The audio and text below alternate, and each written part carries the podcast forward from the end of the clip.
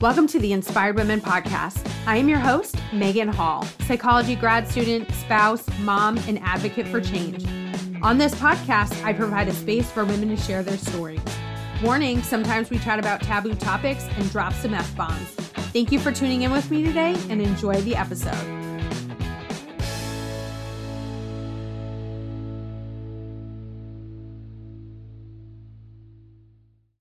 Everyone, quick trigger warning. We do briefly mention suicide in this episode. So, if that's not something that you want to hear about, then feel free to check out one of the many other episodes that we have. There's categories on the website with uh, specific topics if you want to check those out. Otherwise, enjoy the episode. Hey everyone, today I'm here with Rebecca. Rebecca is a third time podcast guest. I've said, no, I've said before, and because recently we've had quite a few return guests, and I'm like, they're my favorite. And I, I feel bad for saying that because, like, first time podcast guests might be like, well, but I am a good guest. It's not an offensive thing. It is like, because we already have a relationship, mm-hmm. we've already established things. It's really fun. And I love hearing the updates you and I are Facebook friends. So it also, you know, we know each other on a whole other level. so, anyways, Rebecca J. McDow, aka Snowflake, and co-host the Bipolar Girl podcast, is a 39 year old Colorado native who is an Army veteran, college graduate of the University of uh, Pennsylvania, UPenn. So this is new. This was not on your last thing. Congratulations. It's Thank so you. exciting. Yes. I'm, I'm so excited for you. And I even got like a graduation announcement in the mail. And I was yes. like, yay, I'm special. so Rebecca is also a mother of two and wife for 18 years. She is also a full-time professional at the U.S. Department of Justice. You have so much going on. I know. Rebecca suffers from several mental illnesses, which we've talked about pre- previously yep. on the podcast bipolar 2, OCD, and ADHD. For fun, Rebecca loves to travel both domestically and internationally. And side note, one of my previous guests posted on uh, Instagram that international flights are actually really inexpensive right now and not getting canceled all around like it is for domestic. So just an nope. FYI for other people. Uh, Rebecca enjoys time with her husband and kids. Her show, Bipolar Girl, is an internationally listened to show and wants people with mental illnesses or not to listen to the show. You can go to our website, which will be linked.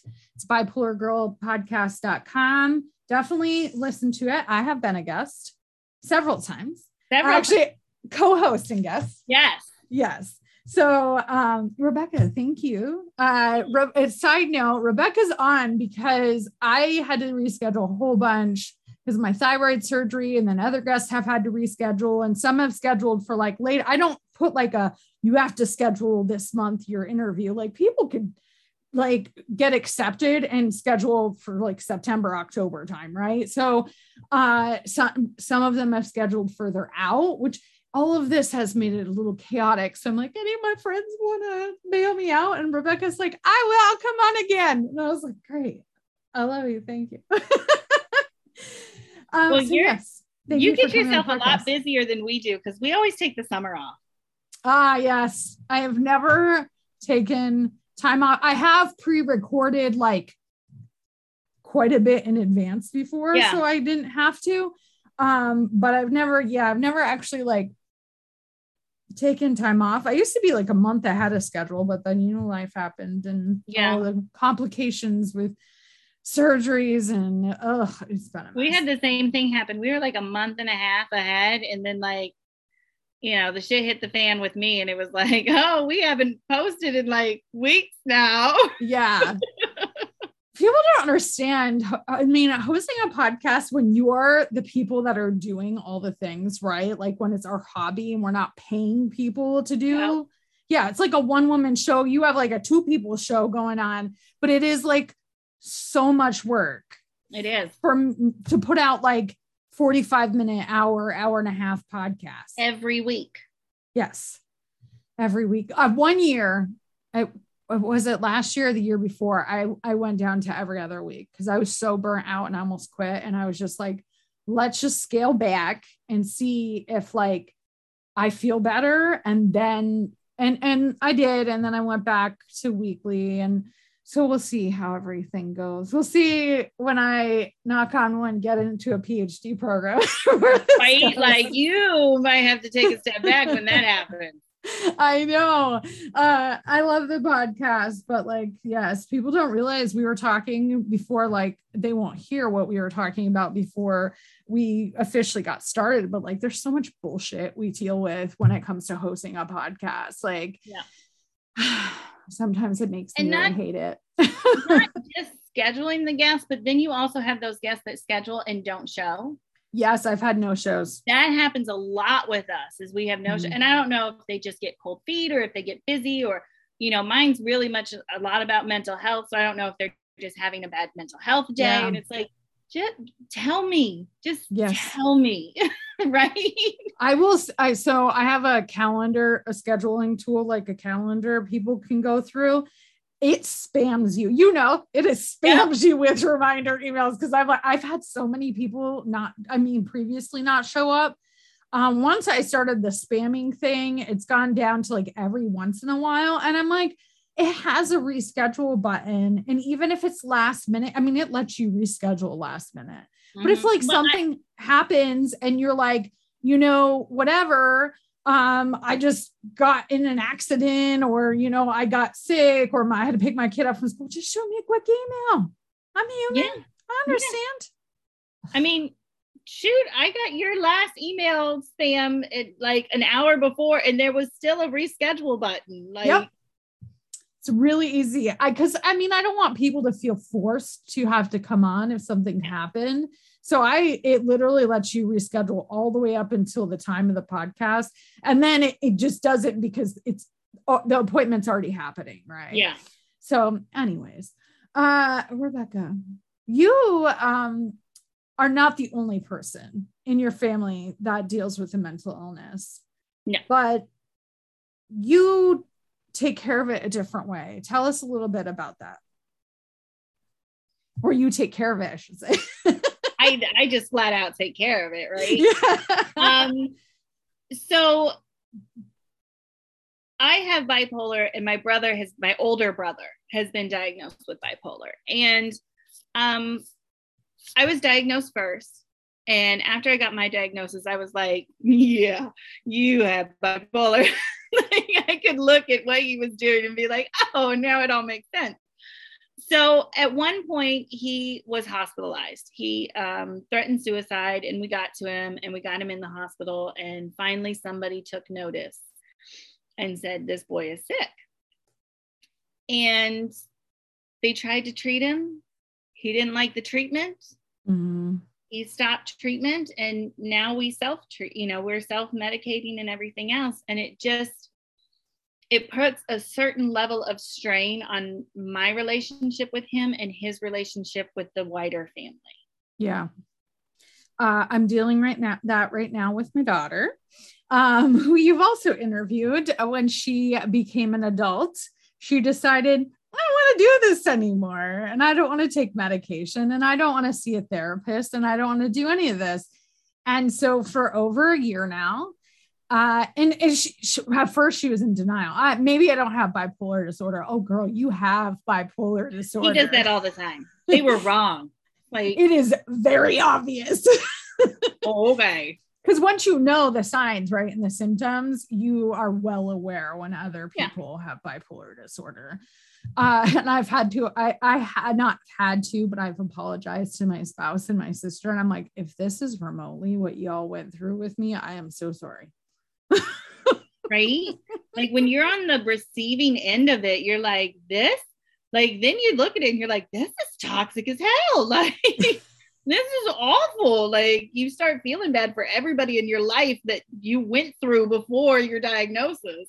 Yeah. And it's, and you know, because you've been there, you feel, you feel for them yeah. you're like i'm i have been there i know what your brain is doing right now and it's hard and and you can't force them to get help right my daughter is an adult now i cannot schedule her appointments i cannot set her up with doctors i cannot force her to go to treatment. I can't do any of that. Uh, when she was younger, I I did all of that. I was like, Yeah. listen, you need to go. You have been hospitalized before, and um, there's obviously something going on. And now it's nothing. And, and I just want to cry because I'm just like, I can, I'm worried it's going to end poorly. Well, and that's the biggest thing with with my brother is it's just like you know, you can see the cycles because bipolar is very cyclical. And so, you know, we have our ups and we have our downs. And when you're not medicated, they do. It's a cycle. And I can just watch him cycle. And it's Yeah. just like, oh my goodness. And then just the fact of being unmedicated mentally ill and what it does to our brains. And, you know, bipolar makes you very racy and your thoughts move faster than your mouth and makes it very hard to have a conversation with somebody. And then you also get the brain fog, which makes it very Mhm. hard to have a conversation with somebody. And so, like, I think the part that really hurts the most is that when my brother and I were younger, we were like inseparable. We're only three years apart. And so, like, we had all the same friends, and our birthdays are a week apart. So, we always celebrated our birthdays together. And like, we were just buddies. And as he has gotten older and sicker, that has gone away. Partly because I have to protect myself and put up boundaries Mhm. because he will trigger me like no other person in the Yes. world. I think the only person who can trigger me as bad as my brother is my son. Mhm. They're very similar. So he will trigger me really awful. And then, like, then I will spiral. Yeah. And that was basically our teenage years. You know, like we were just two ping pong balls bouncing off of each other Mhm. and this mental illness and like nobody knew what the hell was going on but it was just awful and so it really puts a strain on our relationship with him being sick like this and all i want to do is just like beg him to get help Mhm. but when he was hospitalized i mean you know when they put you in the hospital all they're trying to do is chill you out Yeah. and so he was put on some heavy drugs and he to his credit he stayed on them for a while and everybody was like this is great. You know we have our old we have our old brother back. We have our old son back blah blah blah. And he was like i am dying inside. Mhm. and he came off the medication and never went back on it. And now to this day if i talk to him you know medication is is the problem. Yeah. you know, I I talked to him on his birthday a month ago, and I was telling him about how I went through all this stuff just recently, and he was like, "Well, it, it's because you're medicated." And it was like, "Well, it's actually because I wasn't medicated enough." And he's like, "Oh no, no, no! It's the pills that do it to you." And I was like, "Oh my god, this is why we don't talk." Right. because I I can't like you can't. He gets stuck in his ways, and it's like talking to a brick wall, and so I could totally relate. yeah and just and then not only does it trigger me but then you have my parents who are dealing with this too. And they know a little bit about it just because i have it and what i Mhm. have taught them about it and what they've learned listening to the podcast and things like that. But when he has a meltdown i'm the first person they call because they're like well what do we do? And it's like you can't do anything. Like especially like when he gets manic it's like you literally just have to wait until he wears himself out Yeah. he won't take any medication so it's not like you have a rescue drug that'll just knock him out right because you can't be manic if you're unconscious but like he has to wear himself out Yeah. that could take hours that could take weeks it just Right. depends on the mania Yeah. Yeah. Uh, my daughter, she said that she hated the medication and it was awful. I said, maybe you need to try a new one. I mean, some people have to try multiple different kinds or different um, levels to like even find stability. I mean, for me, I think we finally like six months ago found the right dosage that Mhm. that works now, right? As you know, like things could change a decade from now. Um, but right now I've been doing really good. Um, we have some things coming up that I'm not going to talk about on the podcast because um it's really personal, but that may trigger me and I may need them to change it up, right? Or Yeah. maybe it's working great and I'll be okay. You know, my psychiatrist said as long as you're having mild, shorter, manageable episodes, that's all we can ask for. It's probably never going to be nothing. And I was like, I mean, all right. I'm the same way. I was perfectly stable and fine and able to graduate two colleges and hold full time jobs and blah, blah, blah for 15 years.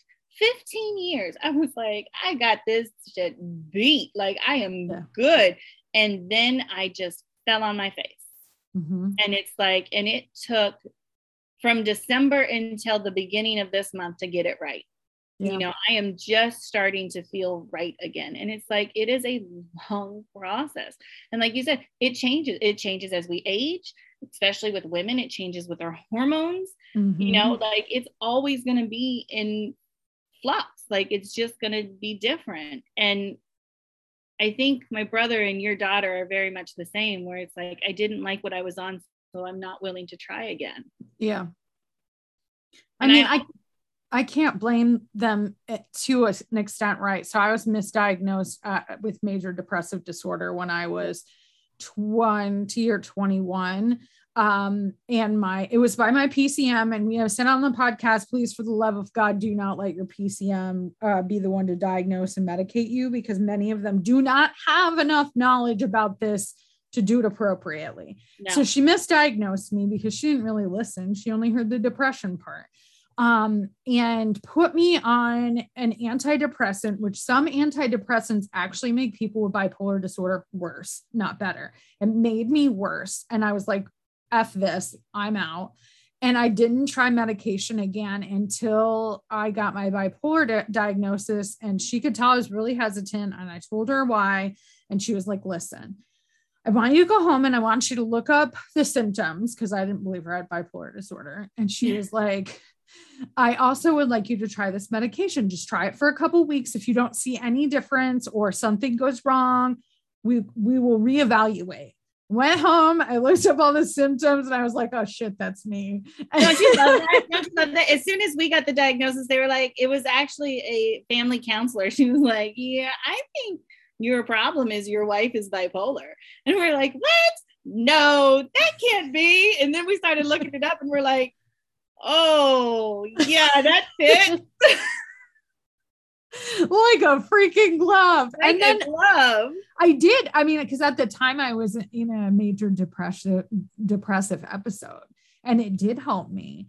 Um, and I was like, I'm starting to feel better. Now, mind you, they start you on a very tiny dosage. So it's not like you're just like, oh my God, look, I'm stable. But I started feeling better. And so we started moving it up. So I understand why they'd be hesitant because I was too, but damn, you know that this is anybody who has bipolar disorder, you know what it can do to your life. And it's And- exhausting. Yes. you know that's my thing with my brother is it's like i know how exhausting it is to cycle unmedicated like it Mhm. is just literally exhausting your brain hurts your body hurts like it's just so much and like i had a very similar experience with yours only my antidepressant sent me manic Ah, and that's one of the ways that they diagnosed me. They were like, "Oh, you were on Zoloft and you went high." Okay, well that explains it. um, but like, yeah, I mean, usually with any mental illness, the first medication is not the right one. right. You know, and now they have that test. They have that gene testing. I heard about that. I'm Yeah. Very, very interested in this. So they have that gene testing where they can tell you not just for like bipolar medication or mental health medication, but like blood pressure medication or any kind of medication. They can tell you which one will work best with your body. Yeah. It's And amazing. it is amazing. I haven't um, done it. I want to have somebody on the show who has done it though. Like I really want to do that. Um, but the other thing also is I've learned that if somebody in your family does really well with the medication, depending upon how close you are to that person in your family genetically, you might also do well on that medication. Mhm. And so I have preached constantly to him about try what I'm on, just try it Yeah. right? Just give it a go and see what happens. But we'd rather self medicate. And, you know, at first, when you think about it, self medication seems like it would work. But people self medicate with either marijuana or alcohol, and he does both. And alcohol is a depressive. Yeah. So, okay, you're manic, you get drunk, you'll feel better. I did. That's why I was a real big, heavy drinker. But when you're depressed, you're just making yourself worse. Yeah. Marijuana makes me manic. I will go into a mania mania within a few days of doing it. So you can't have any fun. No, no fun for me. I read somewhere that that can be a thing for people Yep. with bipolar disorder. That it can. Oh, uh, let me tell you about the time I tried cocaine. It was only one time, and it was when I I was a bet bartender. that was interesting bipolar. Holy shit! talk about mania i i couldn't racing thoughts they were racing so fast like i couldn't there was no keeping up it was just uh somebody had posted a meme on facebook that i saw is like uh gas is- prices are so high that um cocaine's cheaper. So just snort some cocaine and you can run yourself around. I'm like oh I my god. if I do cocaine, I I literally could run for hours because it, oh my God, immediately triggered a mania. I was out of control. I was bartending. Everybody was getting free drinks. Oh, I it was was a lighting shots time. on fire. It was- It was a good time. I'm surprised it didn't burn the whole bar down. you know and that's one of the things that we always talk about on the show too it's like when they treat bipolar they always want to take away the good times right like Yeah. because as exhausting as mania is like it's a good time it is It- always yes, a good time except when I get very irritable. Sometimes when I'm I manic, I get irritable. Yeah. i But get because i get otherwise- overstimulated hmm you get that overstimulation and then you're just like at everybody but other than that it's a good time. Oh my god, the energy! I had a hypomanic episode. So I people listening know I, I had thyroid surgery and I've had a, a ton of complications I haven't talked about on the podcast, but there was like a few days because I t- we talked about shorter, milder episodes. There was a few days I thought maybe I was feeling better from the surgery. no, I was hypomanic because a couple days later I fucking crashed and I was just like, ah, it was hypomania. But that was uh, for those couple days. I had lots of energy. I was ready to take on the world. I know. I've told I've told my therapist too. I was like, if I could just channel that hypomania like at finals in Yes. school, like and that hyper focus. hmm Oh my god, I'd I'd be a millionaire if I could figure out how to do that, right? Like that that's when I want it. Instead, it might end up being a depressive episode. And then you're like, I can't finish Right. I can't finals. anything now. it's Awful. awful. I always have to stay like a couple steps ahead on my work in case I have a depressive episode because Yeah. I mean, again, they're shorter and milder and more manageable now, but for a couple days, I'm severely unmotivated. I don't want to do shit. I want to sleep all the time. And so I have to stay a couple steps ahead. So I don't like if I go through an episode, I'm not like getting behind or anything on schoolwork. You got to be planning ahead for these things. I tried to plan ahead, but I also have such a fear of failure that the anxiety will get me up to do. Right? Oh, I'll do it. It just won't be my best work. it won't be my best yeah. work, but I will do it and I will pass. Damn it, I will pass. Yes. because that that fear of failure is just too too deep for me. Oh, same, same. Very programmed into my brain. Yeah, it's just you know, and it's so funny because our youngest son likes to play like a million questions. Like, if you could choose whether or not to have legs or arms, which would it be? Like, Does he have ADHD? we don't know. He probably Oh, does. because my son does, and he just asks the most random, like 10 bazillion questions in a row. Right? And at one point, a couple years ago, he was asking what everyone's biggest fear was. And he asked Oh. Steven, and, and Stephen was like, I don't know, it could be this, you know, and everybody was coming up with like dying alone or drowning or like being on fire. And he was like, Mom, what's your biggest fear? And without even thinking, I was like, failure, Yeah. failure. That's it. And he was like, That's not even a real thing. I was like, No, it's real. Yeah. When I stopped, um, I had two businesses uh back to back. And each time I stopped doing the business, I felt like a failure. even Yeah. though now I've come to accept that I'm just not meant to be an entrepreneur. I need a boss. Like I'm Yeah. just not a boss. I need a boss. And that's okay. yeah, That's but I was so hard on myself for so long. So I can totally relate to that. I can Yeah. totally relate. Yeah. I mean, so how do you, does your brother live with your parents? No. Oh. Okay. So my whole family used to be in Colorado. Um, and then my parents retired and they moved to Florida. And we were all very nervous about how that was going to affect him because they are very much his crutch, for lack Yeah. of a better word. Um, and so when they moved away, like he did okay. He was all right for a while because they're only a phone call away. Right. Um, but just a few months ago, right around winter time, he um he flipped out and he was yelling at his wife, and it was a whole big thing. And like my parents are calling me because they don't know what to do. And so I I called his wife. Well, I called his stepson. Uh, and I was, you know, I'm just trying to get an idea of where everybody was. And he was like, Where are you? He was like, I'm in the yard. I'm in the backyard hanging out. I said, Okay, where's your sister? Because he has a younger sister. And he was like, Well, she's playing video games with headphones on. She can't hear anything. I said, Perfect. Where's mom? Oh, she's fighting with your brother. And I was like, Okay. So then I called his mother. The phone gets snatched out of her hand. He's on the phone yelling at me. I'm like, you know, and I finally told him, I said, I do not have to take this abuse from you. Yeah. you know, everybody else might have to sit in that house with you. I do not, sir. Like, I can hang up this phone. And he said, fine, do it. And then I heard him throw the phone because it hit the wall. And at that point, it's like, okay, now he's being violent. Yeah. And I was on the phone with his wife, like, you need to call the police. You need to get the hell out of the house and you need to call the police.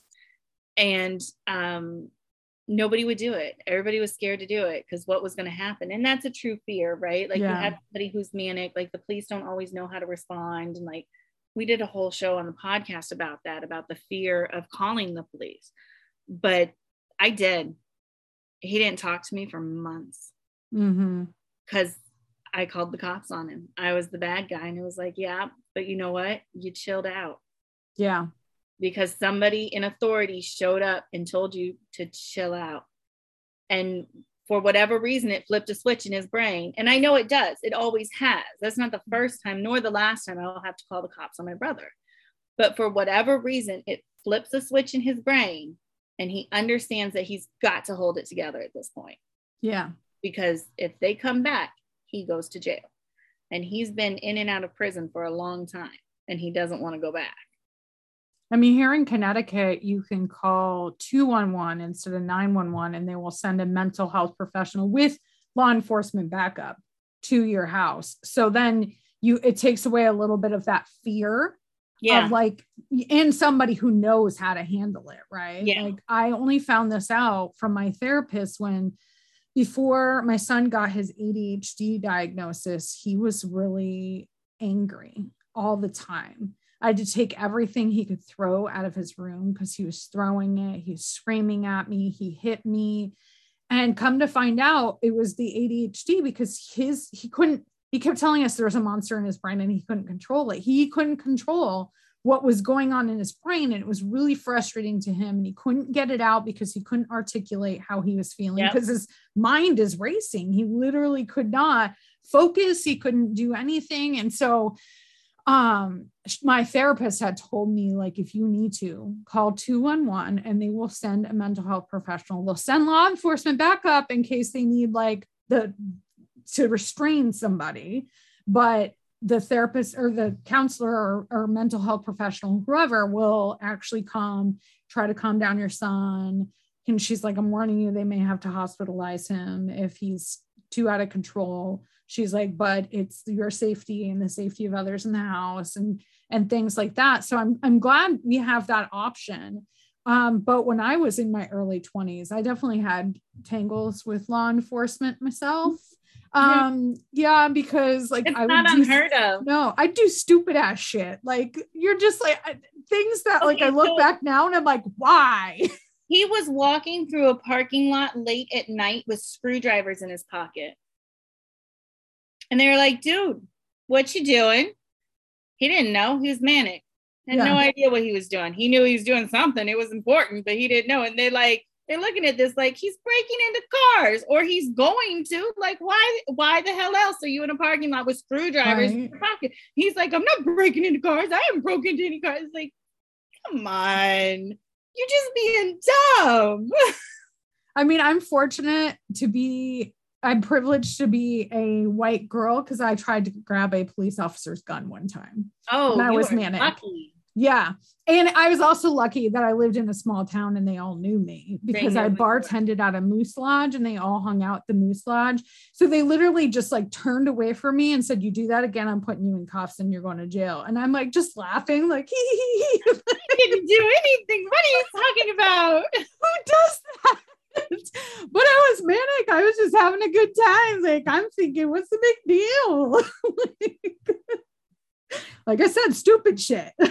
you know and it's it's so much different like you said with your daughter and with your son like if they're little you can control it right like you Mhm. can control their doctors you can control their medication you can force them into stuff we're going through the same thing with our oldest son not that he has to be forced he very much wants to treat himself Yeah. but like i'm in control of that Mm-hmm. when you're a grown person, I can't force you to do it. You know, we don't Yeah. have laws anymore where you can commit people for Yeah. very good reason. But Exactly. then when you're in this situation, you're like, damn it, why don't we have laws where I can commit somebody? Yeah. For their own safety and the safety of others. Right. And I want to preface this because you know how passionate I've been about this with all like the shootings and shit. People with mental illness are not significantly more likely to be violent than people without a mental illness. There's research to back this up. Please, for the love of God, don't take what we're saying as in like mental ill people are all dangerous. That's not and what I- we're saying. I will say this he never went to jail for being violent, ever. It was always because I was selling drugs or I was walking through the alleys looking suspicious or I was drunk off my ass. Like, Yeah. there was one time, it's actually kind of a funny story. There was one time where he worked at a bar and he just got flat on his face drunk. Oh, I did that one time when I was working at a bar too. He decided to walk home, which good on you, right? For being responsible. Yeah. Don't get in that car. It was a very late night. He didn't want to call a cab. Like he couldn't figure out how to call a cab, but he knew the way home. A police officer pulled to the side and was like hassling him. And he was like, But you're drunk and you shouldn't be out here. And he was like, Dude, I'm on my way home. Like, you're being mad responsible. I'm being responsible. Like, what the heck? Like, and they got into a huge fight and it almost ended up in jail. But a supervisor came, like the head guy came, and I guess this was a rookie. And the head guy was just like, leave him alone. Leave him alone. And he put him, he put my brother in the back of his car and took his butt home. and they were just like, stay here. Don't go nowhere. Just stay here. I But mean, because if you're manic, you may, I mean, I did definitely multiple times when I was manic, drink and drive, right? Because you're like, I'm fine. So the fact that he was walking home, leave me the hell alone. that was the whole thing. Like typically he would have gotten in the car and just drove home because he's not thinking properly or he's manic or whatever, or even depressed. And he's like, fuck it, if I die, everybody die. Yeah. Like, but he was walking home. Like he was being good for once. I remember one time I was getting a ride home from a police officer because, again, small town, they all knew me. And I had ended up, I fell in the bar and hit my head. And, and the people at the bar were worried I had a concussion. So I, they had an ambulance come and pick me up and take me to the hospital. Well, they wouldn't release me to my fiance at the time, which is not my spouse now, but my fiance at the time, because he was also intoxicated. And we're like, we're not releasing her to you because you're also intoxicating. And he's also belligerent and was the one that abused me. So, like, they're not releasing me to him This is suspicious. yeah one of my they i mean they overheard how he was talking to me one of my uh one of the police officers i knew really well was there and he was like will you release her to me and they were like you're responsible for her if we release her to you he's like i'm going to take her straight home everything's going to be okay was manic. And I was like, how fast can this car go? Can I I, hit the sirens? Can we make I it make no, noise? he did show me how fast a car could go. it was great. See, and that's the thing with mania is it's like sometimes it's not just you because like we can be very convincing when we're manic, and it's like yeah. no, no, no, this will be fun. It'll be fun. Don't worry. That's a good idea. Yeah. My sister said when we would go out drinking, she wasn't sure which Megan she would get, like whether I was depressed. And she, Yeah. by the end of the night, I'd just be crying my eyeballs out and like, oh, I don't know what to do with my life. Everybody hates me, that sort of thing. Or if I was manic and she was like, You loved everybody. Everybody was your best friend. She's like, You made, she's like, You would buy rounds for people, even though you didn't have the money to do it. I remember That's one what- time I went to the bar and I checked in the ATM how much money I had. And okay, I was sober at that time. And I was like, okay, this is how much I can spend. I woke up the next day and I had no money in my bank account because I had bought rounds of Jaeger bombs for people at the bar. That's one of the ways that Stephen knows that I'm going manic is I start getting real friendly. Cause I'm not I'm not an unfriendly person, but I definitely have a healthy dose of stranger danger. Yeah. And so like I'm I'm a little standoffish at first. Like, you know, when you're younger, they call it shy, but like I'm a little standoffish at first. And he's like, when you start talking to strangers, I know there's something wrong. You You know, know, when you, when you start making friends with people, I know, I know we're on the edge. We're getting there. yes. It's But, either like- that or all the Amazon packages that are showing up. Oh yeah. Yeah. Mm. I got into I got into some trouble with him because I started feeling myself go manic, and then I started realizing that I was up all night not sleeping on Amazon. hmm I I caught it. I had spent a ton of money, but I caught it. And I told him when he came home from work one day, I was like, I have to give you my cards now. Yeah. Like, and I have to delete them off my phone and off of Amazon. And if we need to buy something, you need to do it. And like, I, I I'm gonna put us in the poorhouse. I'm gonna do it. We have so much debt from my mania spending. Like so much debt is freaking ridiculous. I mean because like i said i have only been stable like stable stable. I mean i was doing really well for like the last year and a half two years but like i was still having like some pretty significant episodes. Um for only like the last six months have i been able to were they all manageable? I'll put it that way tens of thousands of Oh, dollars. Oh, yeah. I Oh, lady. thousands. No, I mean, did mind you, over the last 10 or 11 years of marriage, tens Yeah. of thousands of dollars. You had lots of time. Uh, lots of time. I mean, in a year, I think the most I racked up in a year was like 6,000. Yeah, see, I only did, I only did like a thousand. I mean, but like really only, like, come Yeah. on, that's a lot of money. Some- Some on people listening are probably like, I don't even have a right? dollars. Like, and God bless us that we're privileged enough to have that to even do that. Yeah. um, and still be able to eat and like live, right? Um, but yeah, it was it was bad. I mean, when I was talking about the ATM moment, I did not have the money. like I was, I was, I was living in like I had SNAP benefits and stuff at the time. So it's just not talking about where I had the money to be able to spend. Like I think it was a hundred dollars, which doesn't seem like a lot, but when you are living in poverty, that's a lot of money. Yeah. So I definitely didn't have it, but like to bring it back around, we're talking about right, like we're sharing our stories of when we were unmedicated or our medication wasn't working appropriately, right? Mhm. And so we're talking about your brother and and my daughter who were seeing this over like my daughter's like I don't have money to pay my rent and I was like, well, I could probably take an educated guess on why you don't. Yeah, Um, and I'm not, I, I love her. I'm not giving her money because I know exactly what's going to happen. Like, I know that you, she's probably going to need to fall flat on her face before, several times. yeah, before she'll say, I think I need help. Like, when she gets in a really depressive mood, she'll say, I think I need help. And I'm like, okay, set up a counselor, get a psychiatrist.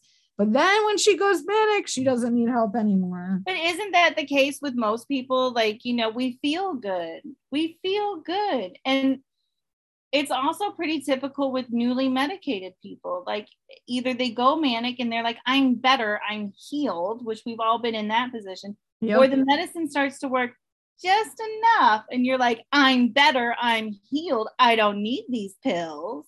Yep. You know, and and I that's that's the rub is like they get depressed and they get to the point of wanting help and then that cycle starts all over again mm-hmm.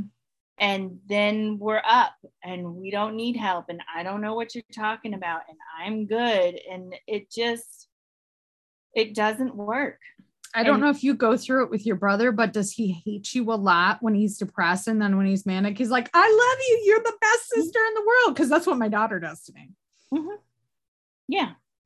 He won't take my phone. He won't take my phone calls when he's depressed. He won't even, he won't take my phone calls. He won't, won't respond to a text. He won't take my mother's phone calls. I mean, when he's depressed, just about the only one who can talk to him is my father. Now, when he's manic, he'll talk to any of us for yeah. hours, hours about nothing. And you'll get off the phone and be like, I don't even know what we talked about. But he did a lot of the talking. yeah. She just dyed her hair um, and gave me a hug last time I saw her and told me how awesome of a mom I am. And she's so lucky to have me. Well, uh, about a month or so ago, she was telling me I ruined her life and she hates my guts. So, like, yeah, it's a good, it's a, it's a good time because I'm just like, okay, am I good mom today? Am I bad mom today?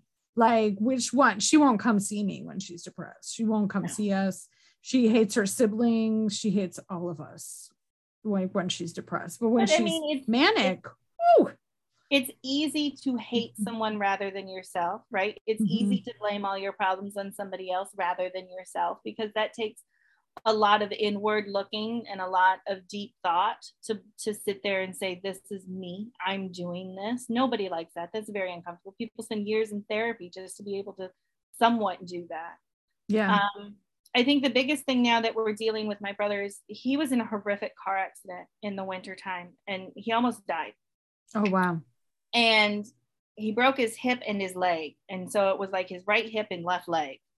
So like he he's messed up on both sides. And he has a wound on his shin that will not heal. And it's mm. one of those mm. like if this doesn't heal, it's so big that like the legs gotta go. Yeah. And so he needs to be calm and he needs to be drinking water and he needs to be off of his leg and he needs to do all of this stuff that's very hard to do on a good day let alone when you're manic or when you're depressed and when you know we're drinking alcohol instead of water because we're trying to bring ourselves down and we're smoking cigarettes because we're stressed and like all of that is like constricting blood vessels Mm-hmm. And it's just making it, you know, the more stressed you are, the harder it is to heal. And we're just seeing this spiral. And it's like, you really gotta start taking care. You're gonna lose your damn leg. Yeah. And it's it's almost to the point where it's like, well, maybe as screwed up as it sounds, maybe that's what has to happen. You know, maybe you have to lose your leg and then you'll realize that there's something fundamentally wrong.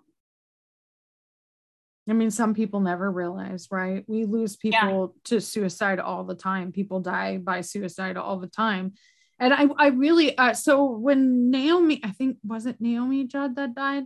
Is that? Yeah. yeah. Yeah. When she died and her family released that statement that said we lost our mother to suicide or not to suicide, to mental illness. I was like, that perfect way to frame it. That's because yeah, if if I have a heart attack, people are going to say they lost me to, you know, heart disease. heart disease. And so you lose people to mental illness and sometimes people lose their battle because it just gets too hard. And this I don't want this to turn into a blame game of like it's their fault like holy shit. Like I've been there.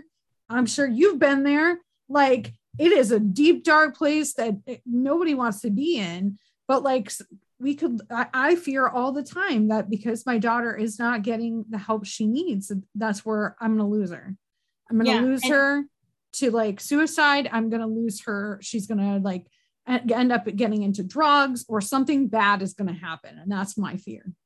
Yep. And that's my biggest fear with him is we will lose him. We will either lose him to mental illness in the form of suicide or we will lose him to mental illness in the form of his heart giving out when he gets mm-hmm. himself mm-hmm. worked up because he is coming into his late 40s. He doesn't take care of himself. You know, mm-hmm. he goes to the doctor very rarely. We don't even know if his heart is healthy. You know, it's like yep. we're going to lose him one way or another. And, you know, I told my mom the other day, I was like, bipolar is not something that gets better with age. If anything, it gets mm-hmm. worse, especially when it's untreated. People typically develop it later on in life.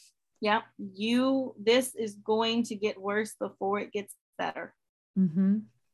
And, and that's frightening. You know, you don't mm-hmm. want to, like, I'm the baby. I don't want to put him in the ground early. Like, that's horrifying. But I know that it's a very real possibility. Yeah. It, it, and it's so the reason you know we're sharing this is it's so important people get the help that they need and i i will share a little research with y'all one in five people in the United States live with a mental illness every year, and up to upwards of 50% of people living in the United States will experience some sort of mental health disorder, mental illness in their lifetime. Now, it may not be forever, right? Some people will develop the symptoms, have a mental illness for a certain period of time, recover, because sometimes it's events, right? Like you yeah. might lose somebody to a death, and you may uh, develop major depressive disorder for like a couple years and then like you start to heal and things are good. Um same so, with anxiety. You can have anxiety without it lasting for forever. Yeah. And even have anxiety without actually qualifying as a mental illness. Yeah. Um because like there's the DSM-5 has certain qualifications for everything. DSM-5 is trash. Sorry. I hate it it's okay. Um, but I mean, my point is everybody knows multiple people, multiple people that live with a mental illness, whether they're aware or not. And you may not be aware because they may not feel comfortable disclosing it for a multitude of reasons, but it also might be your rhetoric around mental illness is why they're not comfortable disclosing it. Um, but we know multiple people. That means like if people aren't getting the help they need, we all could lose somebody. Like, well, and I think it also, I mean, at least in my brother's case, it speaks to the holes that are in our care system. Absolutely. So many people go through those holes and drop through those holes, and doctors don't notice, and things aren't reported.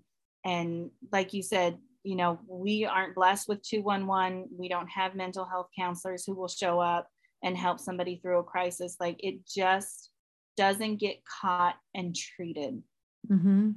well the top three barriers to our mental health care are accessibility affordability and stigma. Um, as people that listen know and you know stigma is my interest because i mean right now i'm not qualified to tackle the other two. Um, mental health care in the United States sucks. Like, you know, there, I mean, some insurances barely cover anything at all. There's high copays. Uh, some people can't access it because they'd have to drive an hour plus just to go see someone who accepts their insurance. They may or not have insurance. there's a three month to six month waiting list to get into the doctor. Mm-hmm. You know, that's a big thing. Therapists and psychiatrists are very hard to get in to see. You know, yeah even when you find one that's close and takes insurance, like good luck getting an appointment because they're yeah. so stretched thin.